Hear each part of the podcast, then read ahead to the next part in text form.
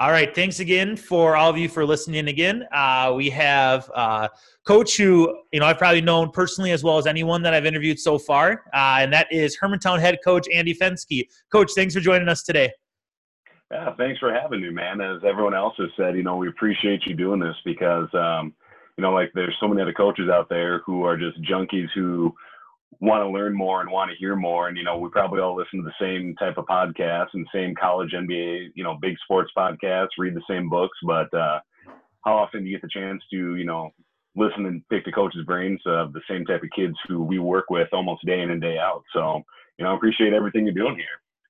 You know, I do want the audience to know, since this is just an audio file, you know, Coach Fenske is usually one of the more uh, classier dress coaches in the state of Minnesota you know, I think John Malaya back in the day when you were at the with Hermantown at the state tournament, I think his his tweet was, "I'm gonna have to cancel." Maybe it was when you're the girls' coach. It was when you're with Princeton. Not to step on your Wikipedia page here, but uh, you know, if I if if Coach Fenske isn't the best dressed coach, I have to cancel my GQ subscription. And so I know you have that probably have that tweet framed up in your in your home or in your office. But uh, Coach is wearing a T-shirt, so just know that he's not suited up today.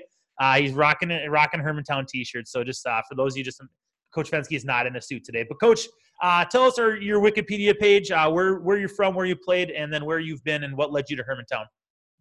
Yeah, so um, you know, I take more of the uh, coach, uh, excuse me, Coach Clay type route there, where um, you know, grew up playing basketball, doing all that. Um, came through the coaching family, did um, you know the multi sports, did everything. Um, and uh, once I got to the high school there, my uh, love for the game far surpassed my ability to play the game. And um, I think I had a total of maybe like 15 career varsity games I ever played in, came off the bench a whole lot.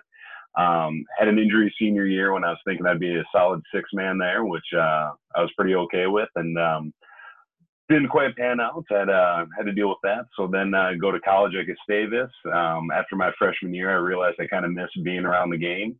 Um, reached out to some uh, local friends who grew up in the St. Peter area there and had some connections to the athletic director. And, you know, he just put me in touch with them. And I said, Hey, I'd love to, love to coach, love to help out. What's, uh, what's available? And, um, ended up coaching a seventh grade B team that year. And, uh, let me tell you, that'll, uh, that'll teach you how to teach the game real fast. Um, then, um, the, talking to the head coach, Coach Schoenborn, that, who was down there at the time, uh, he led me to um, like a traveling. I guess down there it's called. Uh, they do uh, ninth grade B squad varsity. You know, it's kind of like a JV type situation, but it's a lot more of that uh, you know 10th grade group that you usually have uh, with those smaller numbers. Um, but they were doing a weekend like traveling JV, so I decided to join that um, and uh, help out there. And then all of a sudden he stepped down, and Coach Kelly Raymond came in and took over the head job uh, the following year and they had a ninth grade spot open, and I applied for that, and so I got to coach with him for two years. Um, and then uh, after that, uh, graduated from Gustavus, got my job up in Princeton, uh, where you know the coaching uh, took over. I was uh, initially hired on as a middle school boys coach up there, and then the girls uh, side had a high school position that opened up, two of them actually. and I applied for them there. Got the ninth grade girls job that I took over for um, kind of two and a half years there before um, ended up becoming the head coach down there. Um, and then after a little over uh, two years, two years in the interim as the head coach, went to uh, moved up to Duluth. Remember, you're talking to Rhett McDonald there at a uh, down in Cambridge, and I just moved up here to uh, follow the girl and you know, you guys were talking about your coaching staffs, who was going to be back, who was going to be around. And the, um, you know, you brought it up there that, oh yeah, well, I know a guy who was just moved up there. You put him in touch, just gave him my number. We met up. Uh, so I went to Duluth East, coached a JV for a year. Uh, moved back to the boys side there for Coach McDonald, so I can claim that I'm under the McDonald coaching tree, which uh, you know should get me into a lot of backstage passes at the state tournaments. Um, and then after that, uh, after that opened up, or after that season kind of wrapped up there, uh, there was the opening for Hermantown there. Coach Schmitz had just stepped down. And, uh, you know, I had talked to the wife, talked to, you know, Coach McDonald about it and just said, you know, I appreciate every opportunity I had here, but I think I kind of missed being, uh, being in that one role there being the head guy. Um, and I, you know, I learned a lot, took a lot away, and I was able to actually finish up my master's degree at the time. So the timing all really worked out. But uh, the big thing was was uh, talking to the wife there, and who was very supportive of just being like, well, you know, if this is we want this to be a long term pitcher, I'm not going to apply for the job if this isn't going to work out, you know, because at the time we didn't have a child, and um, as you know, that's uh, that's a whole nother commitment within itself. So we had to make sure that it was going to work out, and she said, absolutely go for it. And um, heading into my fifth season up here now, um, yeah, fifth season with the Hawks, and uh, yeah, so that's kind of the long and short of it, and running through 14 years of coaching. So, uh, you know, like Coach Teckham, who from Delano uh, was was the guest of mine. Kind of same situation, took over a coaching job in college, uh, and then just kind of continued running on with that here uh, as you've you know your head coach, your second head coaching job now on the boys' side. Now, uh, with when the girls' job opened up in Princeton, it kind of became an interim position for you. Um, it, it was a weird deal where you, I think you took over after like the first or second game of the season, and so talk about that experience because you know this is something that I don't think I've had any guests on so far who or coach on who's dealt with being an interim coach.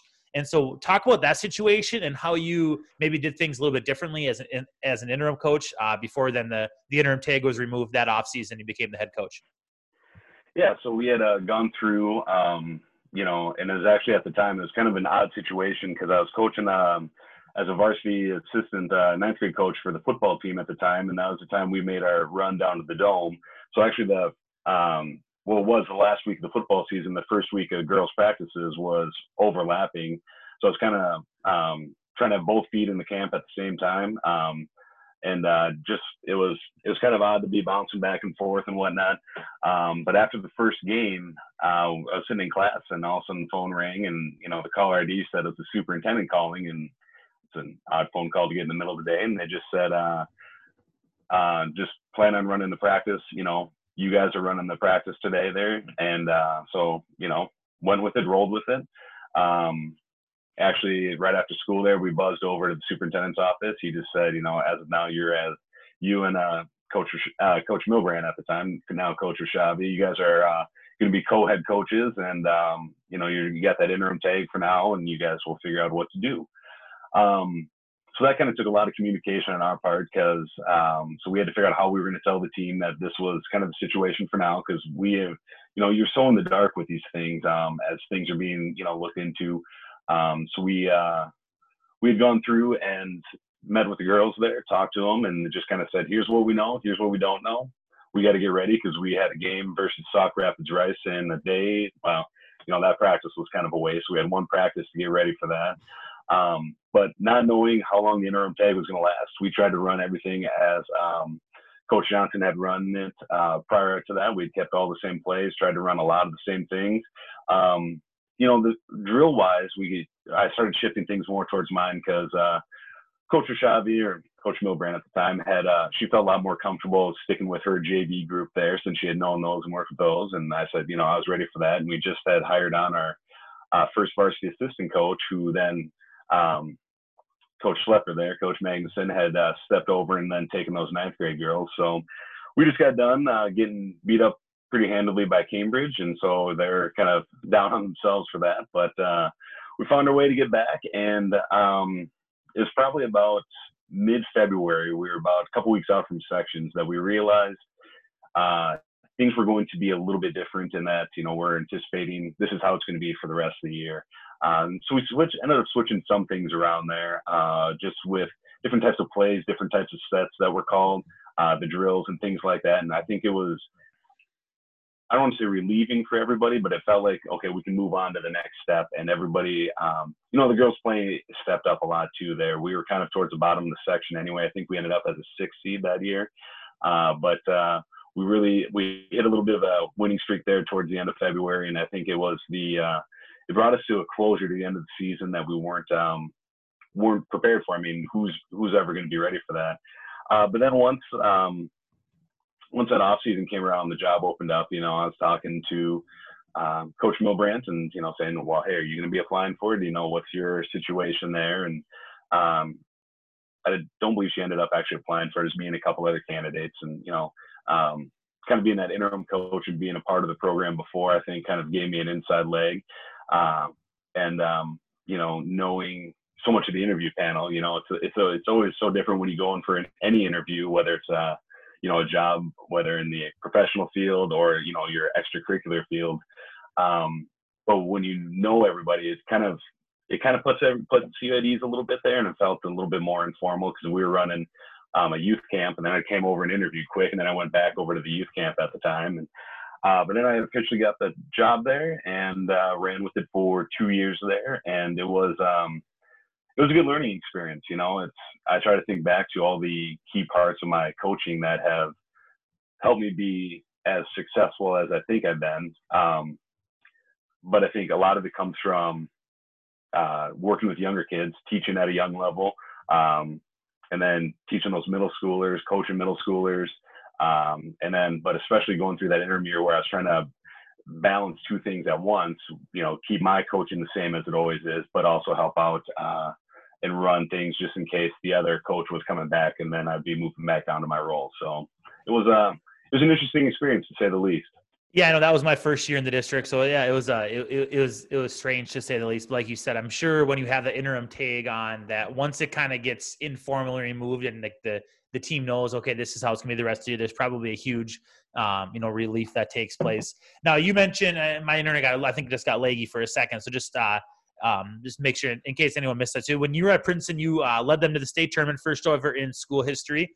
Uh, and then you, like you said, had a your now wife was up in the Duluth area, so you you you took the leap and you moved to Duluth without a coaching job, and you ended up on um, Duluth East staff with Coach Rhett McDonald, who was on here a couple weeks ago. And so, uh, talk about that transition from being a head coach, leading your team to the state tournament, to then now being an assistant coach. Uh, talk about that transition. Yeah, so we um, we were very fortunate there. I had a phenomenal group of girls. In my uh, what ended up being my last year down in Princeton. Um, you know, we were, I believe, it was a 20 win year for us there, which is only like the second time in school history of, for the records that we had at the time. Um, but uh, we were making a run there, and you know, Princeton basketball had been to the section final two, three times beforehand, but just couldn't break that hump. Um, but uh, you know, we were very fortunate in that uh, we were uh, we were the number one seed that year. Uh, we had to go against Grand Rapids, which uh, was you know they had a Division One girl on their uh, on their floor, but we had a handful of athletes there who were ready, and I think. Geez, four or five. I think might have all five. All, my top six players that year ended up going to play collegiate ball at the next level. Um, so you know that's that always makes the program better, right? They always make you look like a far better coach when you got those uh, you got those type of players. But um, going from that and uh, then stepping back down and going to the assistant role. Um, you know, I like to give Coach McDonald a hard time there, where it's like, well, geez, you know, I had to do everything for him there. I'd flip his chair around for him there, you know, because he likes to sit down. I don't know if he, uh, I don't remember him mentioning that in his how he likes to have his coaches set his chair up for him there. Um, but it was, uh, I, I feel like I was a better assistant coach this time around because I knew a lot more of what went into the uh, head coaching realm. I mean, every assistant if they haven't been in that situation, they believe they know what's going on. And um, you know, I've heard the old adage there: once you move those 12 inches, that one chair over, it's a world of a difference. I mean, you have to live with every decision. Uh, your assistants there, they can throw things out all the time, um, but uh, you know, they don't have to live with the final consequence of it. Uh, but I think when I got to East there, uh, you know, uh, Coach McDonald was just phenomenal. He just let me he let me go with those JV guys, you know, and that was a very it's a very tough year going from that. And uh, we ended up with I think my JV had like four or five wins that year, and everybody was just pumped because they're like, wow, this group, you got this group to win that many games. Like, geez, you must know what you're talking about. I'm like, oh boy, no, no, I promise that's not true. Um, but it was just it was, it was a lot more of those little uh, those little things like um, helping break down some game film. Um, throwing some ideas in for practice planning. I mean, I was at a charter school at the time. He was over at a different school. I mean, most of the time, um, you know, I was coming in there and my JV assistant coach had started practice because I was 45 minutes late half the time. And by the end of the season, as we start paring things down, you know, it's that's the majority of the time, right? Um, but he always let me have a voice in things, um, pregame, postgame, uh, scout reports, things like that. He let me really get into that. And I think it was simply because I had had that head coaching background and he knew a little bit about that. And, um, you know, it was, uh, it was, I think it was really great. Um, as I'm sure you know there, we always want our, those assistant coaches, you know, you hope they stick around forever because you're going to hire on those guys and girls who are just phenomenal at those jobs. And it's you're torn because you want them to be there with you forever, but you also want to help them grow and hopefully become a head coach themselves or move on and do bigger and better things. And uh, you know, I was it was I think that helped too is knowing that I wanted to get back into that. So moving over from the girls side to the boys side, um, just kind of getting that feel of it because it's a different it's a different pace of play, it's a different style of game, and I think it's just uh, it was good to have that transition year in between. So, what's one thing you learned from Coach McDonald that you uh, took with you to Hermantown? Oh, geez, where to start? I mean, the the the things that Coach McDonald teaches everybody is just just just unbelievable. No, he's uh, um, I think the biggest thing is uh, just uh, the passion, the passion of coaching there. I mean, that guy just lives and breathes basketball, and you can see it in how he coaches and the way he does it. Uh, some people perceive that that as uh, you know, he's just getting so anxious, so excited, and you just they see his yelling as demeaning as it more of it is as that motivation, that passion coming out of him. Um, but honestly, it was it was great because I got to see, you know, he had just the one child at the time, um, and then his second was born shortly at the year after I left there. But just seeing what it's like to have that true balance of family and basketball. I mean, his wife, you know, grew up with, you know, they're, I'm pretty sure they're high school sweethearts. I don't know if he wants to divulge, divulge on uh, social media and whatnot, but, um, you know, she grew up, at, she grew up in the basketball world there too. So she knew what it was like where, um, you know, the commitments that it takes and all the sacrifices. Uh, so I think uh, seeing how he balanced family and basketball, because you know ultimately the family, you know, our family is everything to us, and uh, as much as we love the game and love what we do, uh, we got to remember where the true priorities lie with our coaching world. So you took over at Hermantown. What was the first thing that you wanted to do to uh, not necessarily fix or change too much? Because you know, like you said, Coach Schmitz had been to the state tournament a couple years before you were there. But what was one thing you looked to do to improve the program? Um, well, when I first, uh, so I first took over, it was about middle of June there because I had to wait till the school board was officially approved everything. Um, so they're already a couple weeks in, and uh, so I went in and I met the team, met the guys, got ready for my first workout there after knowing nobody, um, not even the assistant coaches who are now my assistant coaches. Um, you know, I just wanted to, first of all, you know, gauge what type of what talent was there. Because um, coaching over at East, they've, you know, we played Hermantown East plays twice a year every year. Um, you know, so I got to see what it was like there, and I knew that they had just graduated a whole bunch of seniors. You know, they graduated 13 seniors that year, I believe it was. Um, and so it was uh, seeing what was coming back. And at the time, there was just the one. Uh, Nate Sumas was the only guy coming back who had any significant uh, varsity experience. Uh, and the rest were all JV guys. So I was like, okay, well, here's where we're at. Here's where we're starting. What a great time to start fresh. Uh, so the first thing I started doing was seeing, you know, just kind of what uh, what type of tenacity, how uh, how passionate, how much do they love the game of basketball, and um, you know, the summer schedule was already set at that point by mid June, so I kind of had to roll with what was there. Um, and uh, you know, Coach Schmitz, uh, he was more than happy to help, but it was uh, it was a, a unique experience as well because both my assistants at the, who are my assistants now had both applied for the head job, and you know, naturally so. It's kind of that natural progression. Um, but it was uh, it was a unique experience then because it was you know they had both known that they kind of got passed over uh, for me at the time, and I you know I think I don't want to say there's animosity at the time because they're both great guys now. You know, Drew and Joe and I are hanging out all the time. We're texting back and forth like middle school girls. Even like when we get home, as I'm sure most staffs are. My my wife just drives her crazy. Um, but uh, it was just we had to see what was going to be there and what kind of uh, what kind of uh, team it was going to be based off their you know their toughness and love for the game. So I know you. One of the first things that you did was uh, establish a youth association. I believe from our uh, interactions, uh, either just from you know uh, text messaging or talking before games, as we play each other once or twice a year, depending on. Um, this is the first year I think we played each other twice. Uh, mm-hmm. But just the, our pregame conversations. I know that you know there's youth teams in Hermantown but it seemed like kind of like a, maybe a rogue parent would take a group over. And then you, I know, did a lot to establish that youth association or to help create or form that youth association. So talk about uh, that because I know there's a lot of coaches that will take jobs or have taken jobs where they're in the middle of taking over a job that there's not really a set youth board or youth association to, to be a feeder program for your 9 through 12 program. So talk about how you helped uh, create and build that. Yeah, so um, you know, it started back with uh, Coach Pottis when he was the head coach for about five years here. He um, there was really no Hermantown youth basketball. I believe at that time it was still run through Duluth, as all the Duluth area youth basketball association. Um, so we all the Hermantown kids would go there, right? And uh, you know, so there's no I don't want to say school pride because I don't know if that's a true thing at that elementary age, but there was just no that there's no connection between those kids and what the high school, you know, product was. Um, so he kind of got those r- rolling there, and there's a couple of leagues up here that, um, you know, there's one kind of a lower level league, and then there's one that, um, you know, you'd almost equate it to the MYA, MYAS schedule. Um, and it's at fifth and sixth grade where they kind of overlap a little bit. So it's, you know, they kind of start to separate themselves a little bit. Um, but these teams are all kind of parent run, self run. Um, you know, as a high school staff there, it um, we were in charge of like the quote unquote tryouts, I guess, uh, the evaluations to kind of help split those teams up. And um, but after that, it was really like on everybody was just doing random tournaments at random times. Uh, they would like the money they would make from hosting tournaments, they would keep for their team for the following year for entry fees and whatnot, which just kind of baffled my mind a little bit just because, um, you know, down in Princeton, there is, you know, the youth boards were set up well in advance for both of us at the time. And it's just a well oiled machine. I mean, there's always tweaks and always things you're going to implement and you want to kind of see fit your style.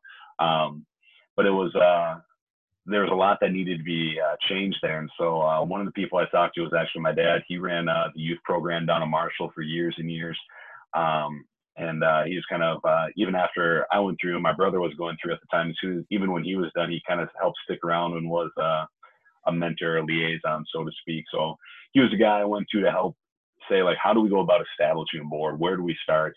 Um, and it took about a year of figuring out. Um, you know, and I know there's a couple of coaches you've had on here, Coach Creasap, and I forget who else had said like they have like their whole hands are delved into their youth program, and that's where I was at. But it was also there's a lot because we didn't have any set guidelines or anything like that. So it was uh, it was a lot to take on. Um, so we went through and I got some people who uh, some awesome volunteers who were just you know they're all about helping and making it better for their kids and then our program as a whole. Um, and so they uh, they really helped out in setting these you know getting the bylaws set up for our youth board and doing all this and kind of setting up you know the checking account and then all this stuff and then all of a sudden I was like okay well now we just have our weekly, you know, our monthly meetings. And when we're setting it up there, okay, we got gym times. Well, I help coordinate that, but I help coordinate with this one person. It's not just me trying to piece all these kids' practice times together. It's this one person. And then I just submit all the paperwork and all the official stuff to our community ed at the time. And um, in terms of tournaments and stuff like that, it's it's so much smoother. Um, you know, we have our coaches meetings. We talk about stuff like that, where you know I kind of lay out some expectations. Um, you know, I do a, the first couple years here, I've done a, a parent meeting every year, just with even with our youth kids, just kind of make sure they know who I am because I was brand new to the community. Um, even though I had been living in Duluth for a year at the time, it was, uh, you know, there's Duluth's one of those big small towns. You know, you run into so many people. It's like, well, if you see me out, like stop me, say hello, let's talk hoops, let's talk about your son, let's talk about, you know, life in general. And uh, so I just want to get my face out there too. And I think the board helping organize that and organizing all these parents and all those little tiny components that make a youth program so successful. Um, you know, I take them what Coach Fott done, Coach Smith, and myself, and kind of just ramped it up, so to speak. And I think it's uh, it's getting there. It's not perfect by any stretch of the word, but uh, we're running in the right direction, and it's uh, it's still a lot of work, but it's it's giving me a lot more freedom to coach at the varsity and the high school level, where you know those parents are like, don't worry, we got this taken care of. We kind of know your vision. You take care of those boys, and we'll worry about the rest for now, which is a huge relief. So, uh, one thing that I would say as someone who's watched you as we've um, you record the girls coach here when I was the boys coach, uh, and then just from our interactions playing each other, you know, a handful of times here in your four previous year, four years as a Hermantown head coach, uh, and just the conversations throughout the year um, about various teams and various things. One thing that I've what I would always say about your teams is that no matter what your guys' talent is going to be, is your guys are always your team and guys or girls are always going to play extremely hard. I think that's the one thing that we always tell our teams when we before we play Hermantown is they're going to play hard. You, you know, you're not going to catch Hermantown. You know, they might on an off night, right? They might not shoot well um, might turn the ball over, but you guys are going to play hard. And I think so much of that deals with um, your ability to build relationships, and I've seen that front and center. But one thing that's always been really impressive with me, uh, that or not, that I've noticed has been impressive impressive for you, um, or that I've been impressed with, I should say, is your ability to build relationships with all of your kids. I think sometimes as coaches, when the, we get into the meat grinder of December and January, we start to okay, who are our six or seven guys are going to play? Make sure those guys are doing well. We're checking in with those guys, and um, but I feel like you do a, an amazing job of making everyone feel valuable. So talk about ways that you build relationships with your players, and that's everyone, but also specifically then maybe the second part of this. What how do you keep invested and keep involved players like eight through ten or eight through twelve? Yeah, so uh, thank you for that. First of all, um, you know that's uh, it's always nice to hear that it's you know I think we're we invest a lot into our kids as well. Um, you know, obviously it's so much easier to build those relationships and work on that outside of like you said the the grind of the season outside of November to March. Um, you know, you try, I try so hard to build those relations up in the summer. Um, I mean, obviously, I feel a little behind the eight ball this year already, but having been established here for a few years, it kind of helps ease that transition a little bit. Um, but one thing I think that's been a huge benefit to my to me is I've, I mean, having the elementary background and the middle school, I've never been in the building with my kids. Um, you know, when I eventually took over as the girls coach in Princeton, I had coached, or excuse me, I had taught all those girls. Um, you know, and those seniors and those juniors, um, you know, some of those girls had moved up when I was ninth grade coach. Well, so I've been able to coach them a year or two already before I took over for them for those next two years at the varsity level. Uh, so that was a huge benefit. I mean, not too many people get the opportunity to do that. Um, but you know, it's so important to build those relationships in the off season because you know it's during the season. You know, it's uh, it's the cliche. You're you're withdrawing from the bank. You're asking so much out of them, and they're, but they're going to give it to you because you have that relationship. You make those deposits early on.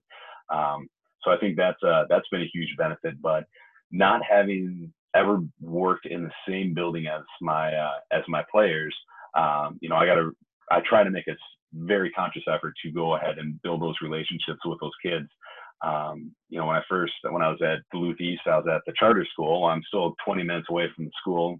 Um, you know, we ran on the same school calendar, so it's not like I could just, you know, pop in, you know, on the day I had off of my district and go see those guys and just, you know, hang out with them at lunch or, you know, talk to them, go talk with the AD. You know, it's, it's not like you know you go to you know Mr. Labs' office and every kid in the every kid in the entire school is down there. It's you know it's a, God the kids just love that guy.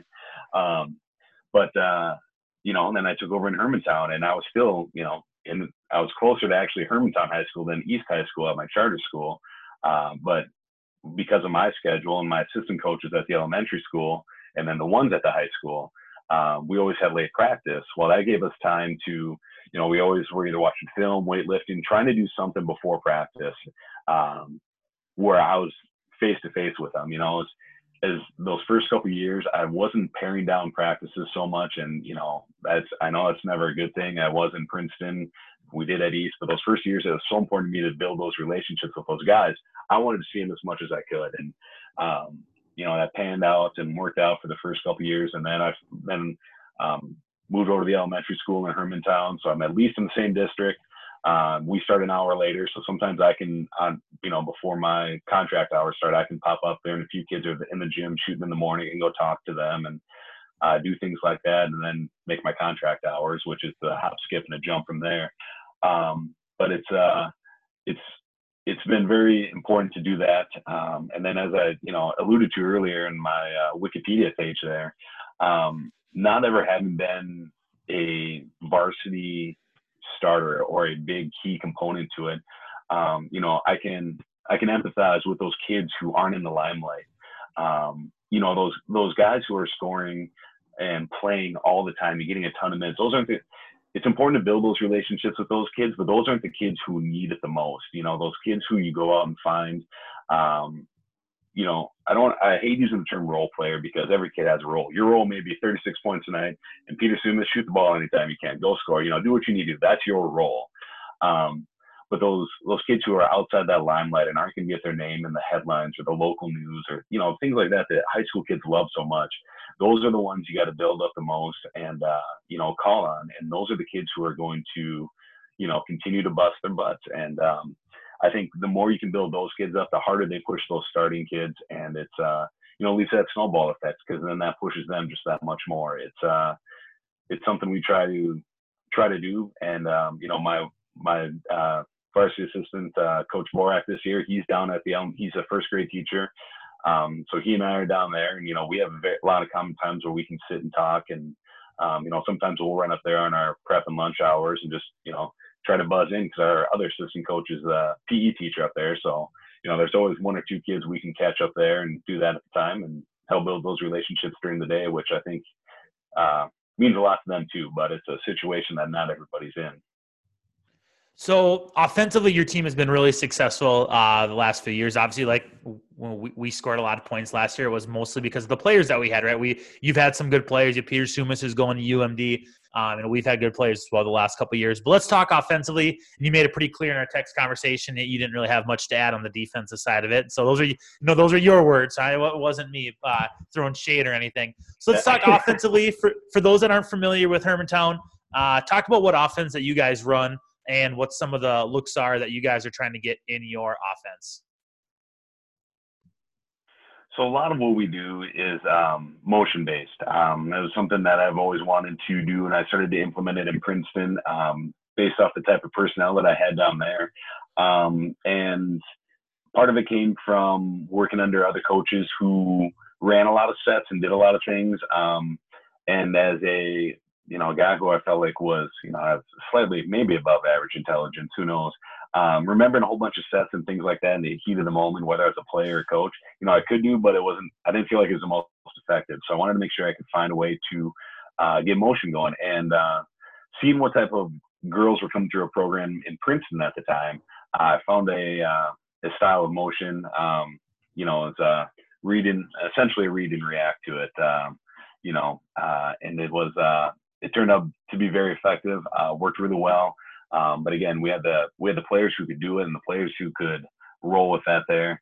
Um, you know, and we we had very high scoring offense. I mean, for our section final game, I think it was 80 to 74 for girls basketball, which typically you don't see a whole lot of. Um, so you know, offense was always a strong point of mine there. I had to make sure to hire on, you know, Coach Jacobs at the time to uh, to be my defensive guy and to you know keep me grounded and remind me, hey, you know, we can't spend the full two hours on offense today. And I said, well, if we outscore them, who the hell cares? No, excuse me. I'm sorry. I know uh, Coach Carrier was saying stuff there too. So hopefully that's not, you know, we're not getting censored. Um, You're good.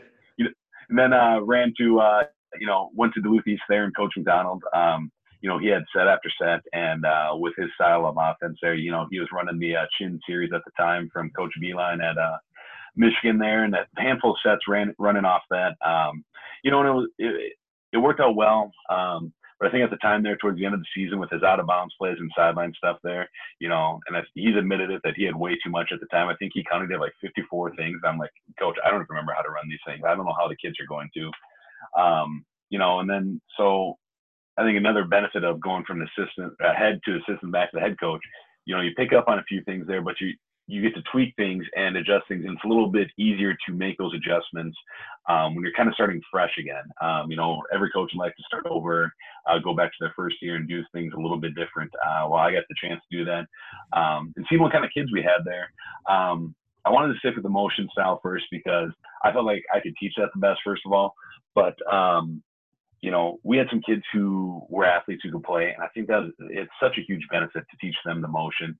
Um, but for a solid motion, you need to have guys who can take guys off the dribble. So we spent a lot of that first summer working on, um, you know, just being quick and explosive off that first step because in high school that's so huge. If you got that one step advantage on them, I mean that's that can make or break an entire offense series.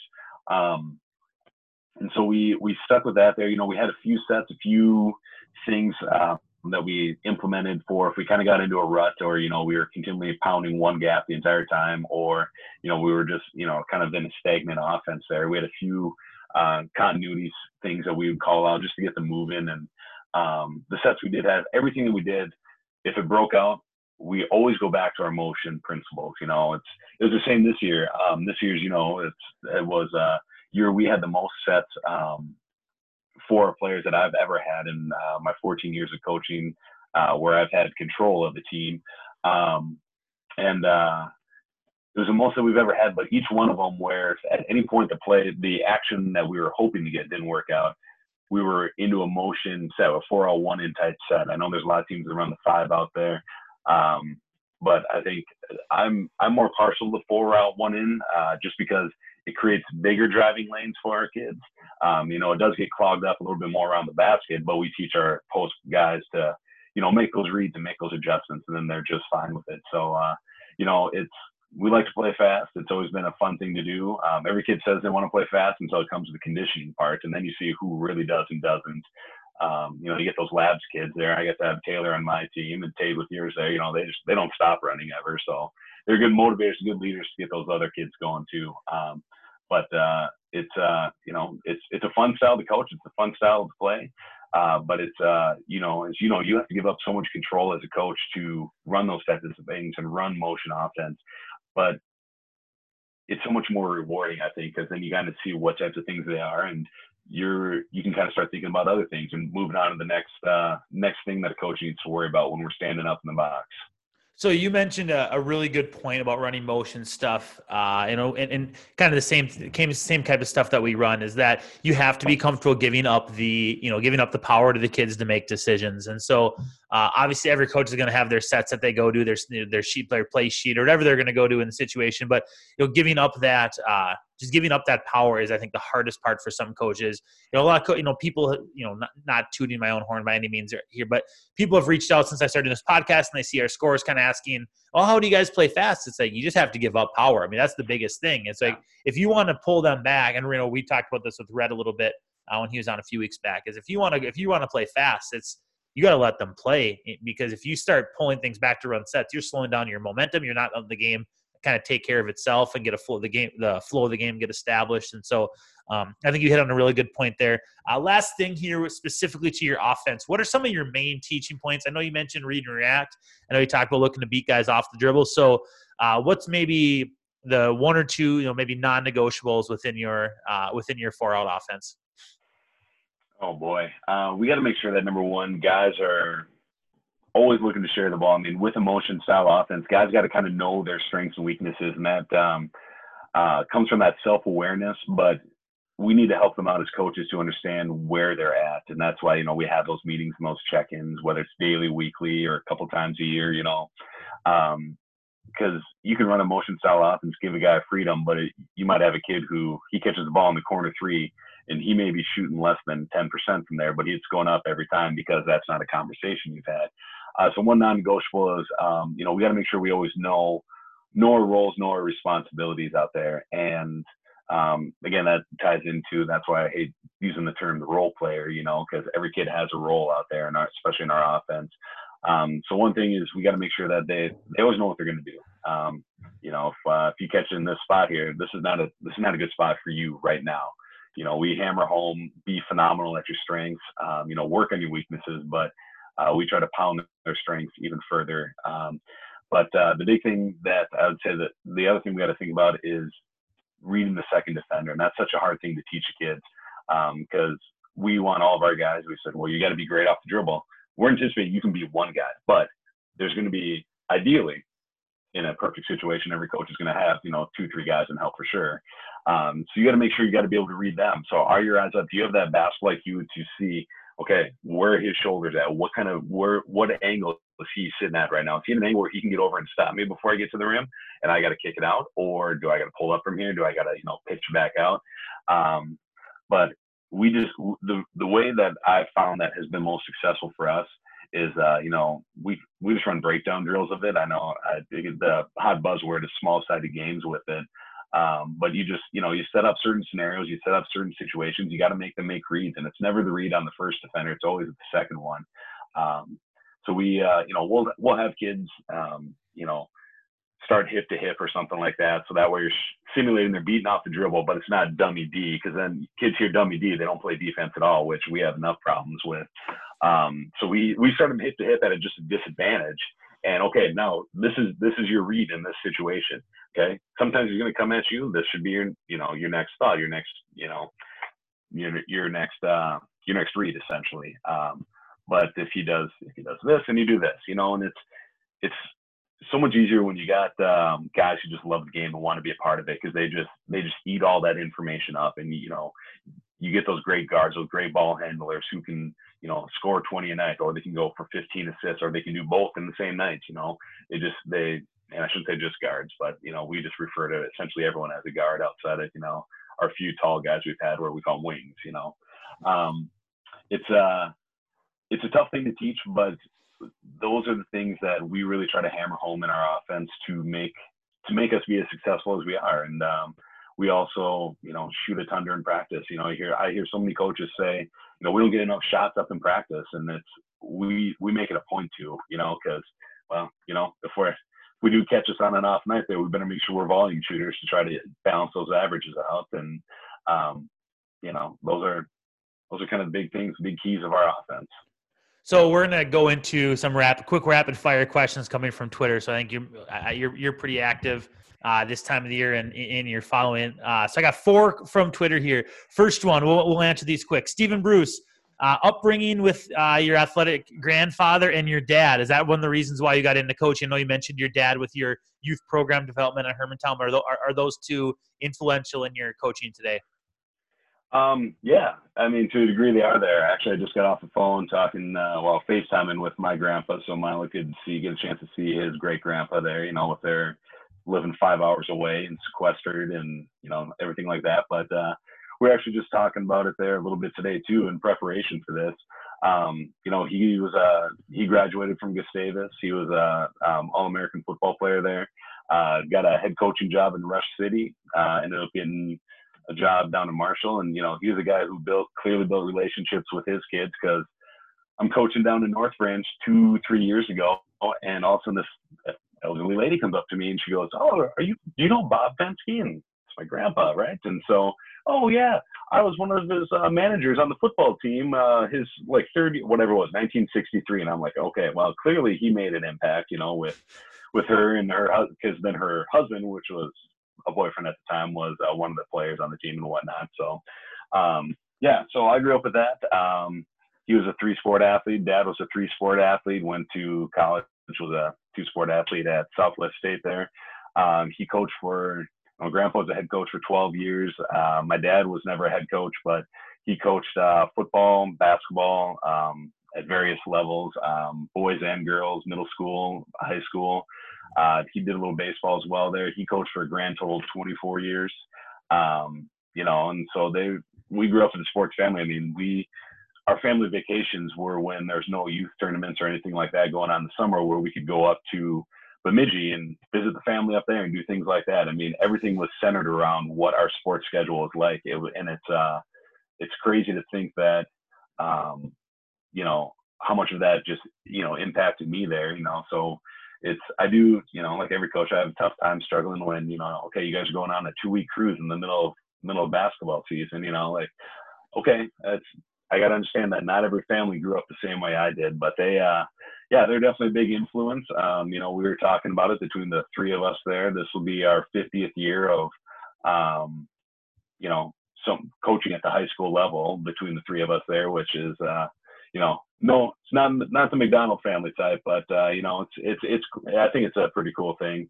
Um, and they, uh, you know, growing up with the multi-sport, you know, I love multi-sport athletes. I'm always willing to work with kids, you know, especially during this time when they got to be gone for baseball and, you know, usually when they're busy with football stuff. Like, yes, go do that stuff. This is a perfect time to do it. Um, so they've uh, they've kept me grounded and they keep me, uh, you know, they always love chatting after games and breaking stuff down. And my grandpa will, uh, he'll be the first one to sit there and talk to you about you know he'll like he was a teacher too so as every teacher does 90% of the questions we already know the answer to he'll sit there and he'll talk about you know the players and who's coming back and where kids are going and what you know what kind of schemes what kind of stuff are they doing he was never a basketball coach but he was just a coach and you know coaching's coaching and you can if you know how to coach you know at any level you can do it at the highest level or the lowest levels it's about you know, it's about the basics and doing all those things. So they were a big influence in my coaching realm. All right. So who has uh, who's your tailor and who has more sport sport coats between you and Rhett McDonald? Um. Oh boy. All right. So I don't. Yeah. Uh, make a plug here. You know, mainstream mainstream stylist down uh, down in Superior Street. There. Anyone in the Duluth area, they can uh, use some business right now. As you know, that part of the street's getting redone right now. But uh, you know, between uh, Coach McDonald and myself, he might have more but I'm going to attribute to the fact that he has also had the chance to. Uh, he's never had to work in a charter school, so you know my budget was a little bit tighter those few years there. But uh, um, he also can rock the bright. You've seen the neon red sport coat that I he have, wears, right? Yep. For the big games, yeah, yeah. When he plays, uh, especially the Cambridge games, he always busts those out. And I think he has for a few hitting ones too against Uncle Joel there. But uh, yeah, uh, he's definitely got the brightest and most uh, most fun type uh, sports coats. That's I sure. think I think you should go over to me. You talked about getting mainstream. Uh, some some business. You should go buy yourself a nice bright yellow Hermantown Hawk jacket to wear for for games this year. I think that that would go over well. Uh, and then last question here, Chris Hopkins, uh, former guest as well. Hockey's a huge sport up in Hermantown. Uh, this is a really good question to think about because we, you know, we run into that with these communities our size, where we're maybe graduating classes of two to 250 kids, and but yet we have, you know, wrestling, basketball, hockey, um, three sports that can draw a lot of kids at the youth level. So, what are some ways that you create momentum and then keep kids off of the ice? Yeah, well, that's a that's that's a, that's always million dollar question. oh gosh, if I if I had the answer to that one up here, every coach in the Northland would uh, just be throwing money at me. No, we um, I think a huge benefit to us is um, as I mentioned, my one assistant is a first grade teacher. Um, I teach second grade, and then Coach Smith, the former teacher, is the PE teacher in the elementary school. Um, so you know, right there, we got three of the five teachers, male teachers, I should say, in the elementary school are current or former basketball coaches here. Um, you know, so we get a chance to interact with those kids all the time, and uh, it's crazy the amount of kids who still have the opportunity through about probably about fifth grade up here where they can still do hockey and basketball. It kind of it, it, works itself out a little bit. You know, there are a few conflicts. Um, wrestling is not quite as big as it is, you know, in the Princeton area um, and uh, a little farther south there. But uh, we, you know, it helps with us being in the elementary school. You know, we it, the flip side of not being around at those high school guys is we can try to draw some of these kids in young. Um, and trying to just make it fun for them. And we host youth camps, you know, a couple times a year, um, you know, for three days in the spring, a couple days in the fall, and then you know they got their winter stuff.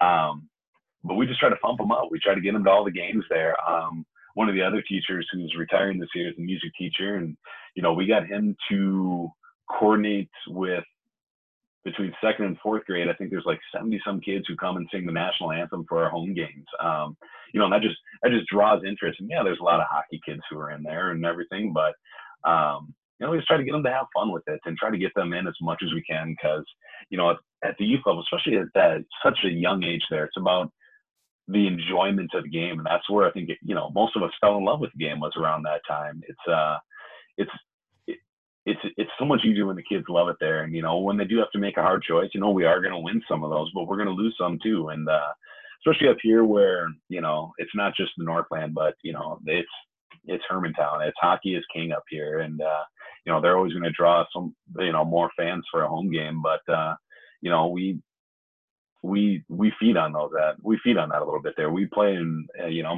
mostly empty gym. You know we got a brand new gym there, and they built up a ton of bleacher space for us there. But uh, unfortunately, we haven't been able to fill them as much as we wanted yet. But we're getting there, slowly but surely. We're getting there. Coach, I appreciate you. First off, I know you tune into most of the episodes. As usually, kind of throw a text my way about something in each episode. Uh, also, again, um, congrats on everything that you're doing at Hermantown. I know uh, you, you you've had a couple groups through the last couple years, but uh, you know w- winning the section a couple years ago, uh, and then you know playing De La Salle pretty tough down the state tournament. I know that can be a that can be a challenging task. Uh, and thanks again for coming on tonight. I know it's uh it, it's Wednesday evening when we recorded this, so I appreciate you taking time with your with your family and your summer uh, to come on and uh, you know share some of your information and, and, and hopefully coaches will walk away like all of these with, with some information that can help them. Now the workouts are starting, teams are in the gym. Uh, they can you know apply some of the information that they're hearing in this. So, coach, thanks. I uh, really appreciate it. Yeah, thanks, man. Appreciate everything you're doing.